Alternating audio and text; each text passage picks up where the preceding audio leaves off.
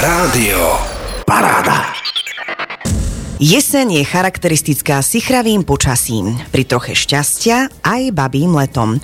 Aj keď je doma pri peci, ako sa kedysi vravievalo, určite príjemnejšie a teplejšie, príroda má svoje čaro a veľmi veľké aj v tomto období. Dnes vám predstavíme málo objavované lokality Horného Zemplína, ktoré sú na jesennú turistiku ako stvorené. So spoluzakladateľkou turistického klubu Vertepy Medzilaborce, Želkou Sekelovou, sa budem zhovárať o turistike turistike vo východných Karpatoch a teda budeme sa pohybovať na slovensko-poľskom pohraničí v okolí Medzilaboriec, Stropkova a Svidníka. Želka, vitaj. Ahojte, zdravím poslucháčov Rádia Paráda. Želka, predtým ako prejdeme priamo k predstavovaniu tých uh, zaujímavých lokalít uh, v území, o ktoré som spomínala, prosím ťa, predstav sa nám ty. Kto si, čo si, ako si sa ty dostala k turistike, čo ťa na tom najviac baví? Tak e, volám sa Želka Sekelová, pochádzam z Medzilaboriec a som e, predsedom, e, predsedničkou klubu, turistického klubu TK Vertep Medzilaborce.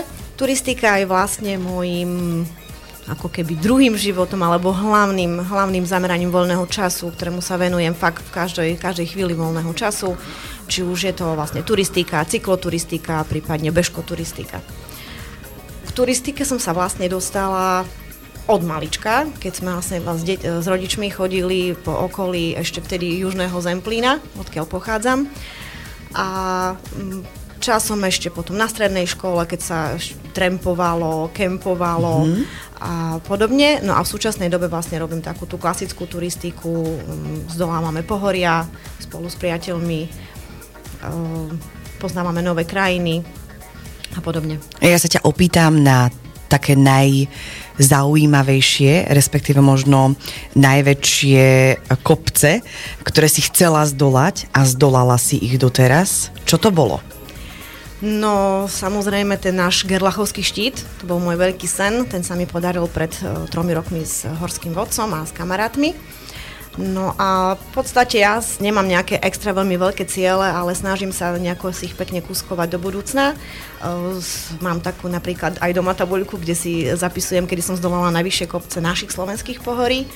Uh, naposledy, čo také pre mňa veľké, alebo proste nejaký splnený sen, tak to bola najvyššia hora Rumunská, Moldavánu a potom hneď ešte hneď za ňou druhá najvyššia hora, Rumunská Negoja. A keď už si spomenula to Rumunsko, na Slovensku máš toho teda pochodeného asi veľa. A je to cítiť ten rozdiel a možno v čom? V čom sa ti páčia viac naše hory, naša príroda a v čom sa ti možno páči to Rumunsko? No to naše Slovensko je proste akože jednoducho mm, krásne a nemá konkurenciu v tom, čo má. Či už je to, sú to pohoria, lesy, lúky, rieky, to už je jedno.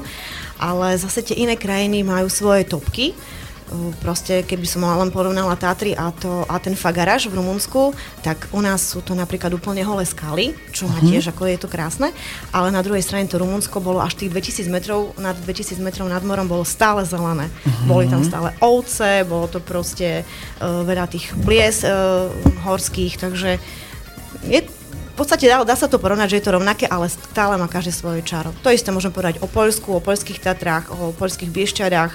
Takže každé pohorie má svoje, ale na naše Slovensko je proste topka. Nedáš na ňo teda dopustiť? Nie. Dobre, to sme dve tým pádom. Teším sa z toho, že sme na rovnakej rádiovej vlne. A vráťme sa teda k tomu uh, turistickému klubu uh, Vertepy. Uh, ty si jednou zo spoluzakladateľov uh, tohto klubu. Kde vlastne vznikla tá myšlienka organizovaného, uh, organizovanej pešej turistiky? No my sme vlastne boli skupina relatívne mm, mladých ľudí, generačne mladších, ktorí sme boli súčasťou uh, turistického klubu Kamiana, ktorý už v súčasnej dobe relatívne neexistuje. A my sme nejako mali svoje predstavy o, tom, o, tom, o tej turistike, o tom spôsobe turistikovania, tak sme si vlastne pred 5 rokmi e, založili turistický klub. E, sme súčasťou klubu slovenských turistov, fungujeme ako občanské združenie. Pri zakladaní boli vlastne čl- šiesti členovia a v tom čase sme mali nejakých 12-15 ľudí. No a v súčasnej dobe sme sa rozrástli po tých 5 rokoch na 50 členov 50 je už celkom dosť. Ako to vyzerá na tých e, akciách? Chodíte všetci, alebo je to taká, že raz menej, raz viac? Možno kde sa najčastejšie vidíte, že všetci úplne? No, uh, vlastne je to tak, že v podstate sa tých 50 prestriedávame, uh, vyberajú si vlastne ľudia podľa toho, čo ich zaujíma. Niekto má rád tie naše lesy, keď sa organizuje turistika v našich lesoch, Laborecké vrchovine, uh, poblíž toho slovensko-polského pohraničia. Potom sú ľudia, ktorí majú radi napríklad tatranské túry, kde fakt ako je treba trošičku aj ten, to, vyššia náročnosť, mať nejakú kondičku. Potom sú zase uh, ľudia v klube, ktorí majú napríklad radi akcie, ktoré robíme pravidelne tých pár akcií do roka tak ako napríklad máme športové hry e, k 5. založeniu e, turistického klubu. Aký je teda pomer tých uh, turistických akcií u nás doma, teda na tom našom hornom Zempline, ak to takto môžeme nazvať, respektíve na východnom Slovensku? A ako často chodívate teda vonku? Už napríklad stredné alebo možno aj západné Slovensko? No, tak väčšinou to, keď začala by som tým začiatkom roka kalendárneho, tak tam väčšinou bežkujeme, v podstate až do marca u nás, hlavne u nás e, v okolí obci Habúra, Čerčižné, Palota. E, potom príde jar, a to už sa vlastne zdržiavame, tiež uh, turistikujeme hlavne v okolí, keďže sú krátke dni, tak turistikujeme hlavne zase v tej Laboreckej vrchovine, prípadne v okrese Stropkov, Svidník, Snína, Humené, vlastne zdržujeme sa na tom východnom Slovensku. A už keď príde ten máj, jún, v podstate až do toho septembra, až októbra, e, tak už sa vlastne posúvame aj e, niekam ďalej na tie ostatné, na tie ostatné pohoria, kde sú už náročnejšie túry, alebo nám treba ďalej cestovať, alebo prípadne ideme na niekoľko, na viacej dní. Najkrajšia turistika napríklad v Tatrach, to je fakt ako je to teraz v októbri. Ak príde to babie leto, na ktoré sa tešíme, tak určite budeme v Tatrách, či v nízkych alebo vysokých.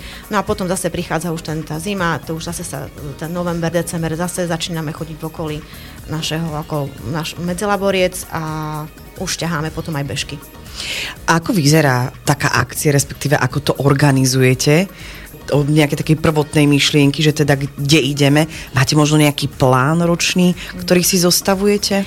No, máme, máme ročný plán, túr, v podstate sú tam nejaké 4 túry na každý mesiac, ktoré ale ako striktne nedodržiavame, pretože niekedy nám to pokazí počasie, niekedy mm, proste okolnosti, ktoré prídu, alebo um, ľudia chcú napríklad na tú akciu ísť a nemôžu, tak to nejako presúvame.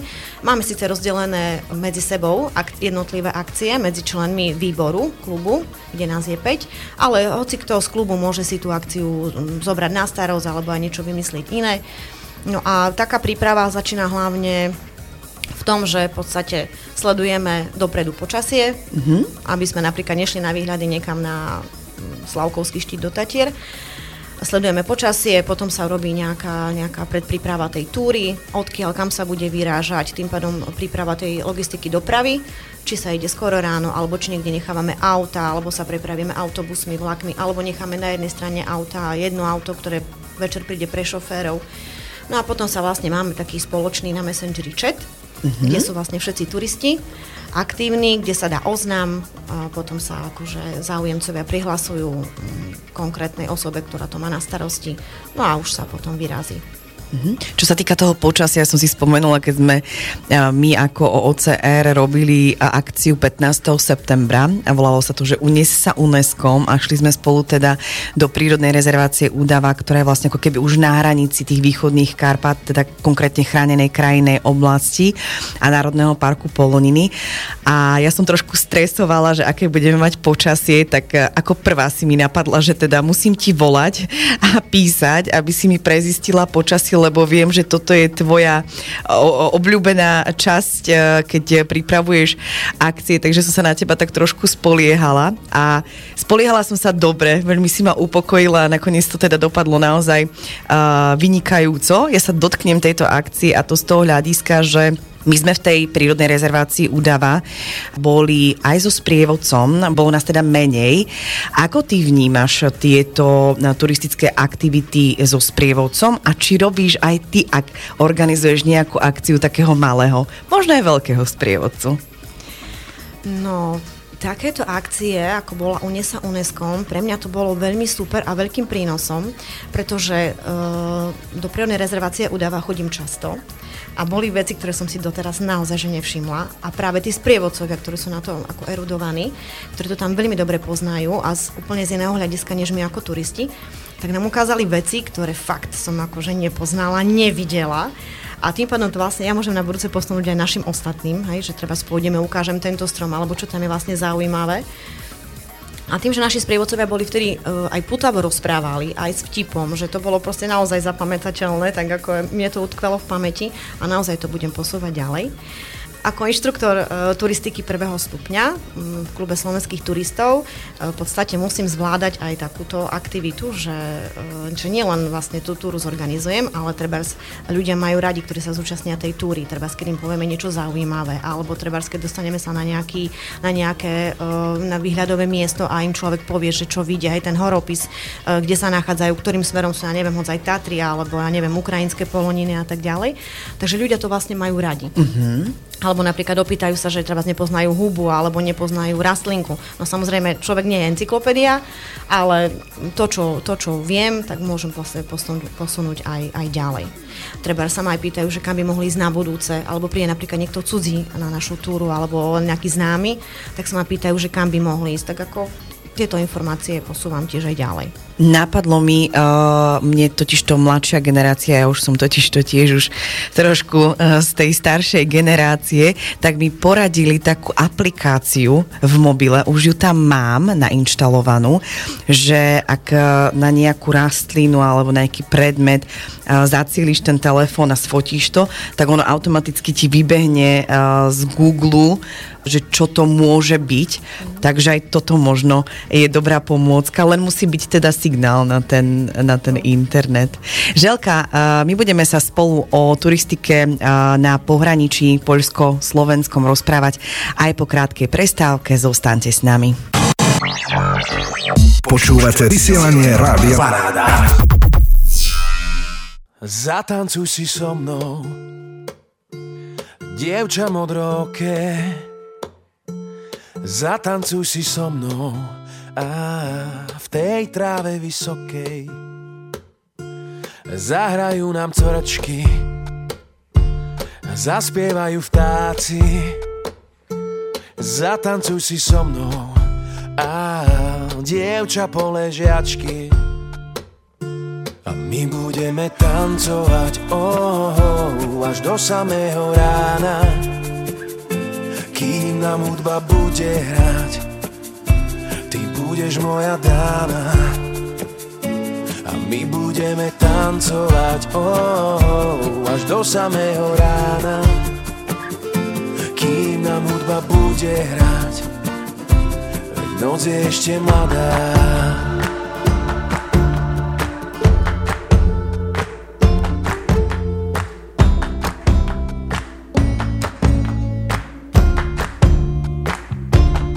Zatancuj si so mnou. Dievča plav vo vlase Jedna piesen skončí A druhá začne zase. A keď hudba stíchne Ty budeš mojou ženou. Tancuj blízko pri mne A dušou celým telom. A my budeme oh, až do samého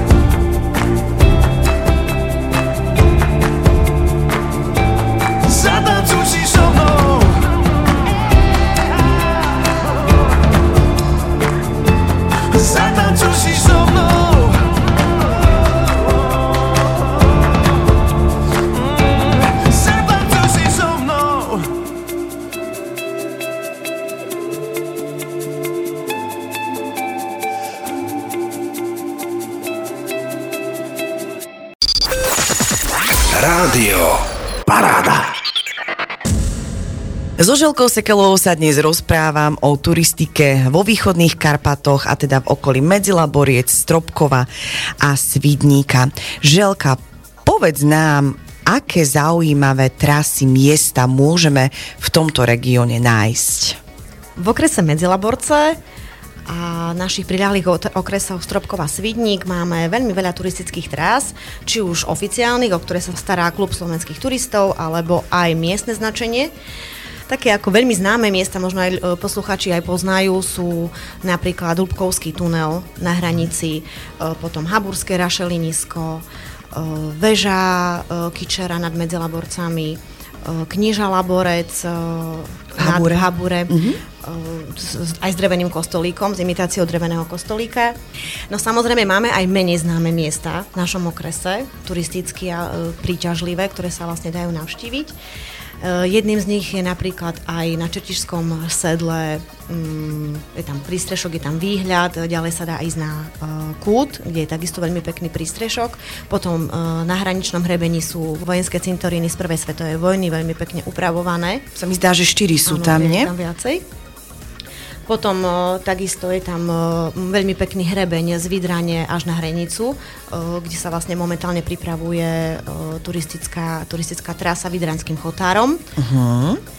Takisto napríklad menej známy je hrebeň Maguri, ktorý vedie z hraničného hrebenia až na väžu Kičera. Ten je síce slabšie značený, ale tá značka tam ešte stále je.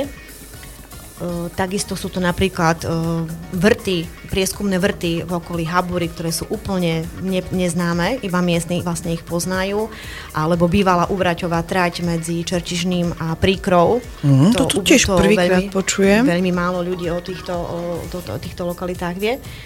Takisto napríklad v Roškovciach e, prírodná rezervácia Jarčíska a veľmi, veľmi veľa ďalších, ktoré ma teraz nenapadajú. Ja sa dotknem dvoch trás, ktoré si spomenula. Prvou z nich je trasa z Driečnej do Habúry, ktorú som si minulý rok teda absolvovala. Poviem, že mala som dosť, aj napriek tomu, že to neboli veľké kopce, ale tá trasa ozaj stojí za to.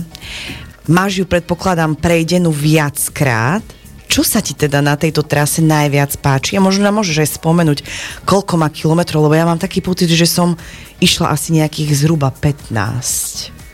No, ako si spomínala, veľmi pekná trasa je medzi Haburou a medzi Driečnou. Vlastne z Habury, keď sa vyberiete od dreveného kostolíka, môžete sa pozrieť takisto aj na tú veľmi peknú sochu kniežaťa Laborca.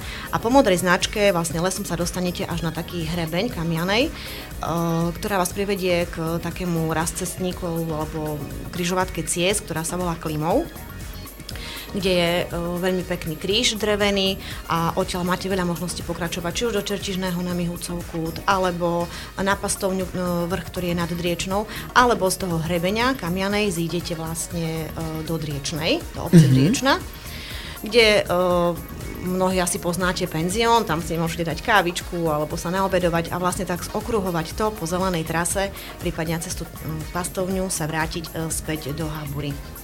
Ja len, ja len spomeniem teda, že vo Vladiči máme aj malé vodopády, ktoré vlastne keď uh, je sichravo a vlhko, tak naozaj sú veľmi pekné a v tom letnom období tam rastú také vysoké paprade, takže človek uh, sa tam naozaj cíti ako keby bol v nejakej džungli, takže určite ak budete vo Vladiči, tak uh, si ich nezabudnite ísť pozrieť a rovnako tak aj Dedinské múzeum, ktoré je veľmi pekné. Samotná obec Driečná má svoje čaro. Je to dedinka, kde v podstate neviem, či je nejaký trvalý obyvateľ. Je to vlastne už ako chalupárska uh, obec. Uh, je súčasťou uh, obce Vladiča. Uh, ako sú ďalšie obce Malá Vladiča, Veľká Vladiča, Suchá, Driečna. Malá Driečná, Veľká Driečna, takto. No a tak samotná dedinka je vlastne čarovná, ako si spomínala, už tie uh, vladické vodopády sú veľmi pekné.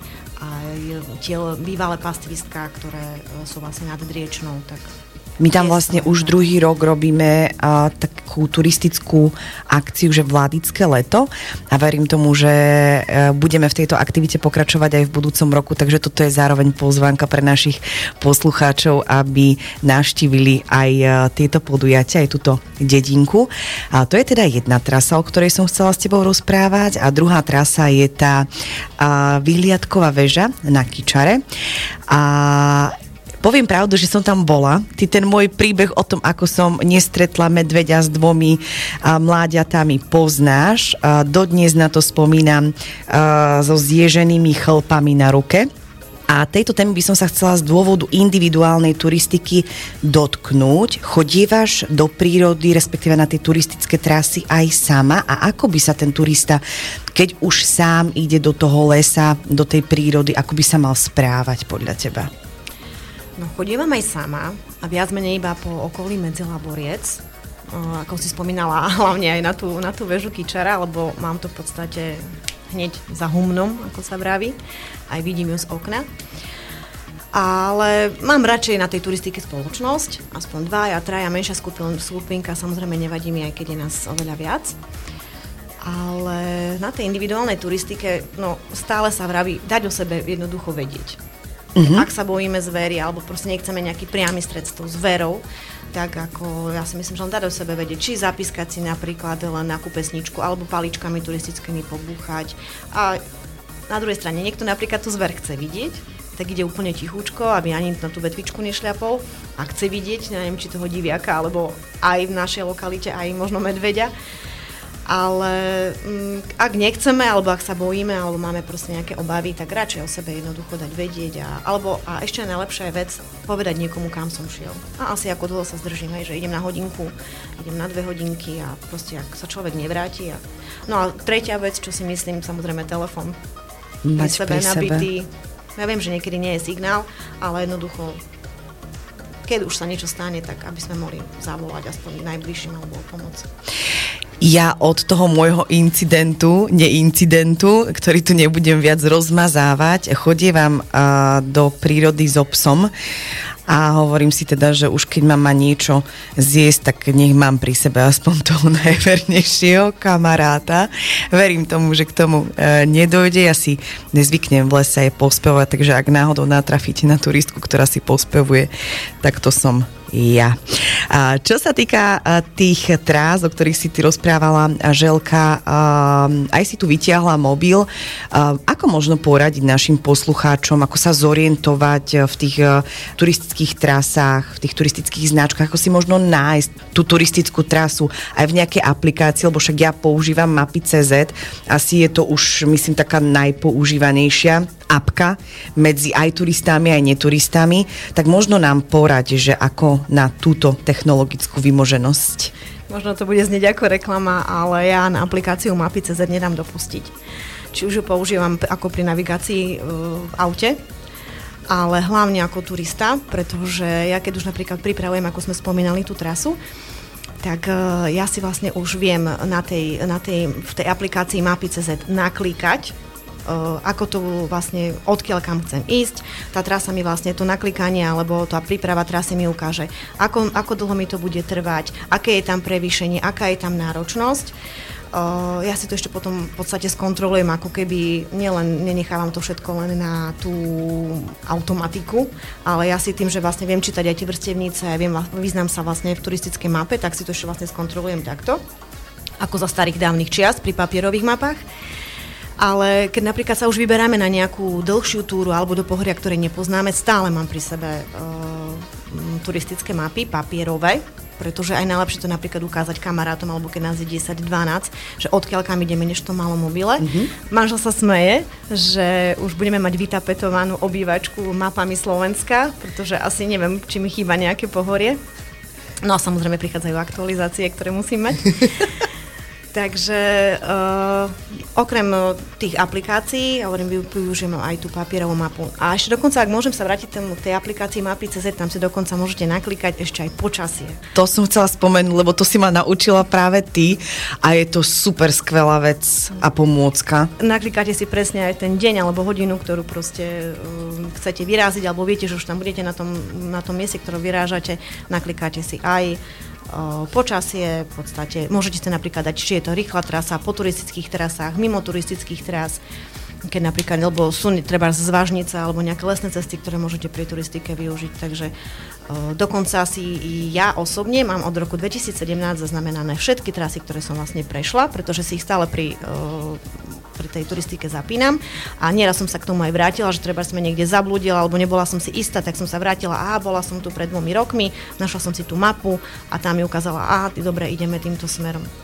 Ja si pamätám, keď som sa chcela vybrať e, z Várechoviec do Rožkoviec, ak si dobre pamätám, a videla som tú trasu z cesty, že tadiaľ to by som chcela ísť, ale čo potom v lese, zavolám Želke. A Želka mi poslala vlastne tú GP, GPS, áno. GPS-ku, ako sa vlastne tou celou trasou dá pekne prejsť. Ja by som sa ešte k tomu vrátila, že to je vlastne tá ďalšia možnosť, že vlastne tá sa trasa, ktorú som prešla, alebo ktorú si plánujem, sa dá s niekým prezdieľať. To je jedno, či cez Messenger, či cez uh, SMS správu, alebo do mailu, to už je jedno ako. Pre mňa to bola osobne veľmi veľká pomôcka. Ja sa ešte dotknem jednej témy a to je zablúdenie v lese. Mne sa to napríklad stalo v lesoch nad Kalinovom. Nebola som tam, chvála Bohu, sama. Išli sme teda e, jednou trasou, trošku sme tam poblúdili, teda, že ako sa dostaneme naspäť.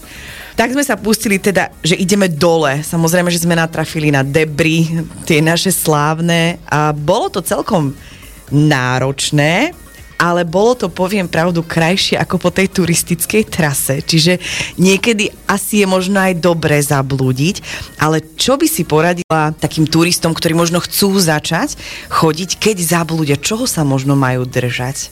No, v prvom rade, ak majú telefón s aplikáciou alebo hociakou inou aplikáciou, nemusí to už byť napríklad byť mapy CZ, alebo môže byť aj Google Maps, alebo proste hociaká iná aplikácia, ktorá využíva GPS, tak e, ak máte zapnuté to e, GPS aj v mobile, tak vám ukáže, kde ste. Uh-huh. V podstate nejaká modrá bodka, červená bodka, to už je jedno, ako, ako ktorá aplikácia to má. A ak sa viete orientovať v mape, tak viete, hej, že asi ktorým smerom je cesta, alebo ja neviem, tých 200 metrov napravo je odo mňa nejaká zvážnica alebo značka alebo tak ďalej. Ale ak také niečo nevyužívame, alebo sa stane, mobil sa nám vybil, nie je signál, stáva sa, tak mne stále radili niekedy ešte veľmi, veľmi dávno trempovia proste držať sa potoka a zísť po potoku dole. Stále potok tečie do dediny, do údolia, kde už proste človek natrafí na nejakú cestu, prípadne na nejakých lesníkov sa opýta a tak ďalej. Tak jediné, čo sa čo ja viem takú jednu radu. Využívam hlavne to GPS, keď sa nám stane v lese, že z- zablúdim alebo treba zídeme z cesty, keď ideme po neznačených, tak využívam to GPS, ale taká tá druhá rada, hovorím, zísť, držať sa potoka a ten potok vlastne schádza. Aj keď je to niekedy náročnejšia tá cesta, ale popri tom potoku sa stále si myslím, že dá zísť na nejakú cestu, k nejakému mostu, do nejakej dediny. My ešte dnes cesty neodídeme a nezídeme. Budeme v rozhovore so Želkou Sekelovou z TK Vertepy Medzilaborce pokračovať aj po krátkej prestávke. This is your music. Rádio Paráda.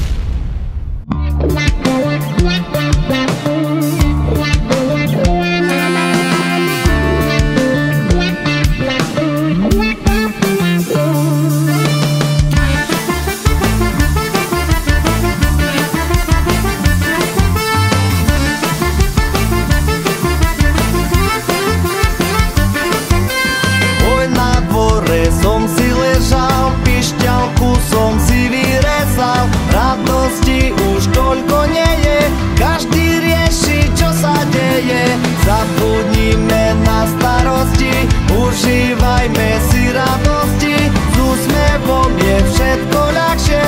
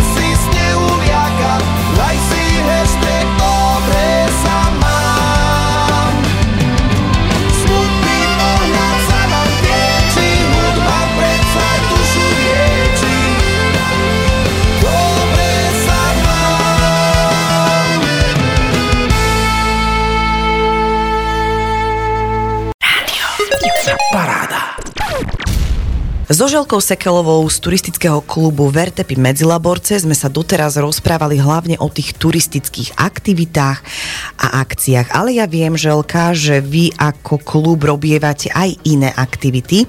Dovolím si tvrdiť, že sú to dobrovoľnícke aktivity. Či už je to nejaká oprava alebo obnova nejakej drobnej infraštruktúry. Minulý rok sme boli spolu dokonca kosiť haburské rašelinísko na poľsko-slovenskom pohraničí. Ako je to teda u vás s týmito aktivitami a čo vás poháňa ich realizovať?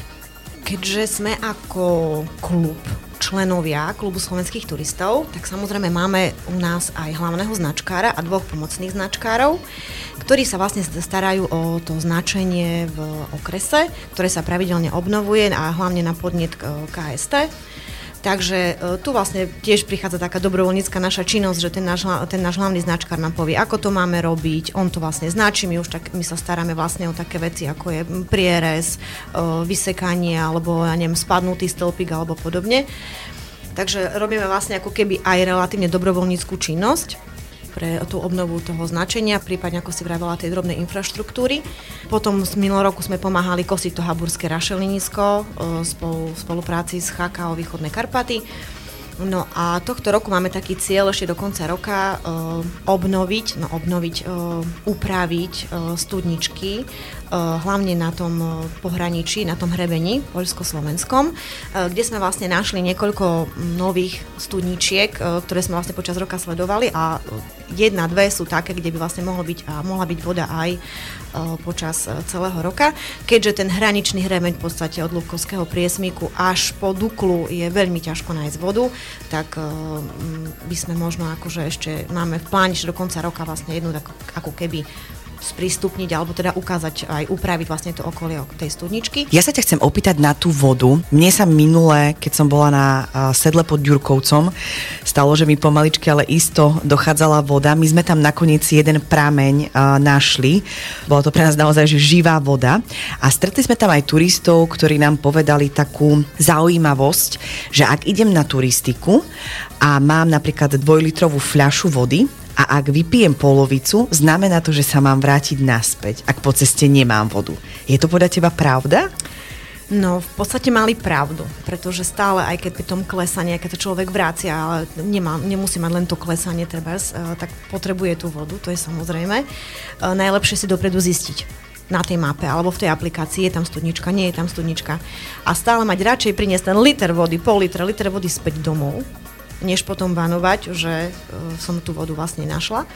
A ja mám teraz takú skúsenosť, odkedy som bola v Rumunsku a tam vlastne to bola pre mňa nepoznaná krajina, tak som si vtedy kúpila také tie tablety čistiace do vody a odtedy ich mám stále v rúbsaku, že aj keby som napríklad našla nejakú proste studničku, ktorá nie je pre mňa akože ideálna na pitie, tak by som možno využila také tie tablety, ktoré sú vlastne čistiace, dezinfikujúce, niečo tam baktérie, že ešte pre istotu by som ešte toto možno mala so sebou. To bežný turista to asi nemá, ale proste ja od, to, od určitého času už mám so sebou. Hovorila si o turistoch. Ja sa dotknem aj také možno nepeknej témy, o ktorej sa možno menej rozpráva, ale nemalo by sa o tom menej rozprávať. Aký máš vzťah k odpadkom, sa ťa chcem opýtať. Verím tomu, že sa v nich nehrabeš, teda želka, ale ten turista je mnohokrát spájaný aj s tým neporiadkom v tej prírode. Ako to vnímaš ty? Posunuli sme sa niekde mentálne v tejto oblasti, keďže do toho lesa, do tej prírody chodívaš už od malička. Zlepšili sme sa v tomto, lebo ako sa hovorí, že to, čo si do lesa prinesieš, tak z neho si máš aj vlastne zobrať. Aké tú plechovku, v ktorej, ktorú si vláčil na vrchol e, pol litrovú, si ju tam vedel vyniesť, tak si ju prázdnu proste zober domov. No, to doteraz tomu nerozumiem tomu, čo si teraz povedal, že niekto si dokáže tých pol litra vyniesť hore a nechá tam tú plechovku. Ale neviem, či je tam nejaký posun medzi tými turistami. Ja by som povedala skôr, že záleží to od, od lokality. Kde je veľa tých uh, miest, kde chodia aj tí botaskoví turisti v úvodzovkách, botaskoví, tak tam by som povedala, že tam je to stále to isté. Hej. Uh, alebo mne sa napríklad uh, trošičku pre mňa aj taká vec, že niekde na hrebení alebo proste niekde v lese je prístrešok a pri ňom je proste odpadkový, odpadkový ja tomu tiež nerozumiem. Tomu akože naozaj nerozumiem, lebo my, ako treba naši, naši priatelia alebo členovia klubu, proste my, čo si jednoducho odnesieme, to si jednoducho aj prinesieme. Dokonca sa, sa nám stala teraz taká, taká informáciu sme dostali od uh, Zuzky Burdovej uh, z AEVISu, že treba ani tú banánovú šupku by sme na, nemali nechávať v tom lese, pretože je to zase neprirodzená súčasť uh, prírody pre naše lesy. Takže od toho času tiež si tú banánovú šupku radšej dám do sáčku, prinesiem domov. No a s tými odpadkami je to jednoducho tak, že pokiaľ to fakt, že vadí, v plechovku vidíme, tak ako, že zoberieme ju so sebou, to je jasné. Ale máme zase takého kamaráta Dušana. Rajzera, pozdravujeme ho. Ten chodí na turistiku z Igelitkov a ten je naozaj neskutočný zberač uh, odpadkov. Ten zoberie každý malý papierik, aj ktorý tam už možno asi rok to. bol. Takže on zase fakt sa tu, on je taký ten už extrémny zberač No ale si myslím, že to jednoducho tie odpadky do toho lesa nepatria. To je jedno, to je proste, aj keď človek na tú toaletu treba ide, tak aspoň to zahrabať pod to listie, ten papier, alebo to už je jedno, hej, aby to nebolo aspoň na oko vidno. Ono sa to v tej prírode rozloží. Ale jednoducho to tam nepatrí. Si mi to zobrala z úst že aj uh, na vecko treba chodiť kultúrne, aj v tej prírode. Uh, Želka, čo ty a tvoja nejaká najvyššia, respektíve možno ďalšia e, dôležitá turistická meta životná, kde sa najbližšie chystáš, kde možno my bežní smrteľníci sa nedostaneme? No, ono má človek aj či len malinké tie také cieľe, treba keď sa vrátim k tomu cieľu, tak um, pred dvoma týždňami som bola na vrchu Eliášovka, ktoré je vlastne nad Starou Ľubovňou, nad horou Zvír a tam som mala, keď som tam bola pred rokom peši, tak som, sme si povedali s kamoškami, že tam chceme byť na bežkách, tak sme tam boli na bežkách v zime a to roku som si povedala, že chcem tam ísť na bicykli. Takže ja sa na ten vrch tam vrátim znova proste a už hej, mám také tri fotografie, tromi rôznymi spôsobmi som sa vlastne na to isté dostala. Takže pre mňa je vlastne cieľom aj keď sa na ten istý vrch vrátim, alebo na to isté miesto, je to pre mňa stále. Aj keď napríklad pôjdem to raz z juhu, raz zo severu, raz to pôjdeme dvaja, raz to pôjdeme celá partia, pre mňa to je stále ako keby nejaké splnenie toho cieľa. Ale z tých väčších cieľov, no samozrejme, v najbližšej dobe o, by som chcela treba aj do českých pohorí trošku zabrouzdať, mm-hmm. pochodiť treba taká snežka. Si by to zobrala z úzdroj, lebo to je asi najznámejší vrch v Československu.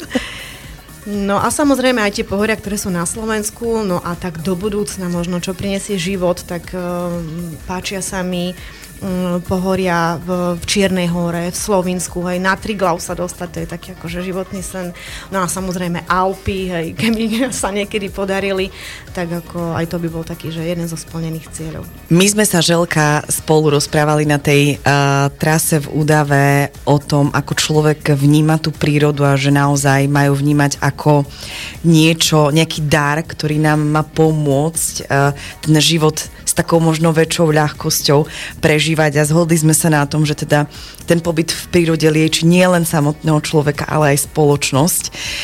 Asi by sme potrebovali viac chodiť do tej prírody. Určite. Aspoň pre mňa to je neskutočný relax, aj keď ako tá príprava niekedy je pre mňa stresujúca, ale už keď som tam, tak proste je to, je to relax. U mňa to je tak, že každý voľný čas trávim v prírode, ako som spomínala, či už peši na bicykli alebo na bežkách v zime. Takže viem, čo mi to prináša. Či má človek nejaký problém, proste tá príroda ako keby to vyriešila, alebo ten pobyt v prírode, ako keby to, buď, e, buď to mm, človeka napadne nejaká iná myšlienka, alebo ako to poriešiť. Alebo keď, ako, že, keď má človek zase dobré obdobie, tak sa ešte viacej vytišuje, keď je v tej prírode. Takže či v zlom, či v dobrom, ja si myslím, že tá príroda nám môže stále akože byť napomocná. To je ako manželstvo v dobrom aj v zlom. Želka, ďakujem ti veľmi pekne za tvoj čas, že si k nám prišla porozprávať sa o tvojom najobľúbenejšom spôsobe trávenia voľného času. Verím tomu, že nie si posledný krát, pretože tých tém je naozaj veľa, ktoré, o ktorých sa vieme rozprávať. Ja ti prajem, aby si na turistike zažívala len dobré a zaujímavé chvíle a aby sa ti tie sny, ktoré si nám tu dnes o nich porozprávala, aby sa aj plnili. Ďakujem veľmi pekne, Miška. A zároveň chcem vlastne aj pozvať poslucháčov e, na naše akcie, alebo ak by sa napríklad chceli zúčastniť organizovanej turistiky, tak nech kontaktujú buď priamo mňa cez Facebook, alebo Messenger, alebo prípadne uh, turistický klub Vertepy, ktorý je tiež na Facebooku a kľudne sa môžu vlastne našich akcií aj zúčastniť aj cudzí ľudia, ak by treba mali záujem. A možno sa časom po splnení podmienok stanú aj našimi členmi kde si môžem vypísať prihlášku. Lebo byť súčasťou takejto komunity je veľmi zaujímavé a veľmi prospešné pre človeka určite. My sa, vážení poslucháči, budeme počuť aj pri ďalšom cestovateľskom podcaste. Moje meno je Michala a ďakujem aj vám, že ste nám dovolili vstúpiť do vašich príbytkov, kancelárií či kaviarní. Verím s motivujúcimi informáciami o cestovaní nielen na Hornom Zemplíne. Prajem vám vám krásny deň. Pekný deň a vidíme sa na horách. Počúvate vysielanie Rádia Paráda.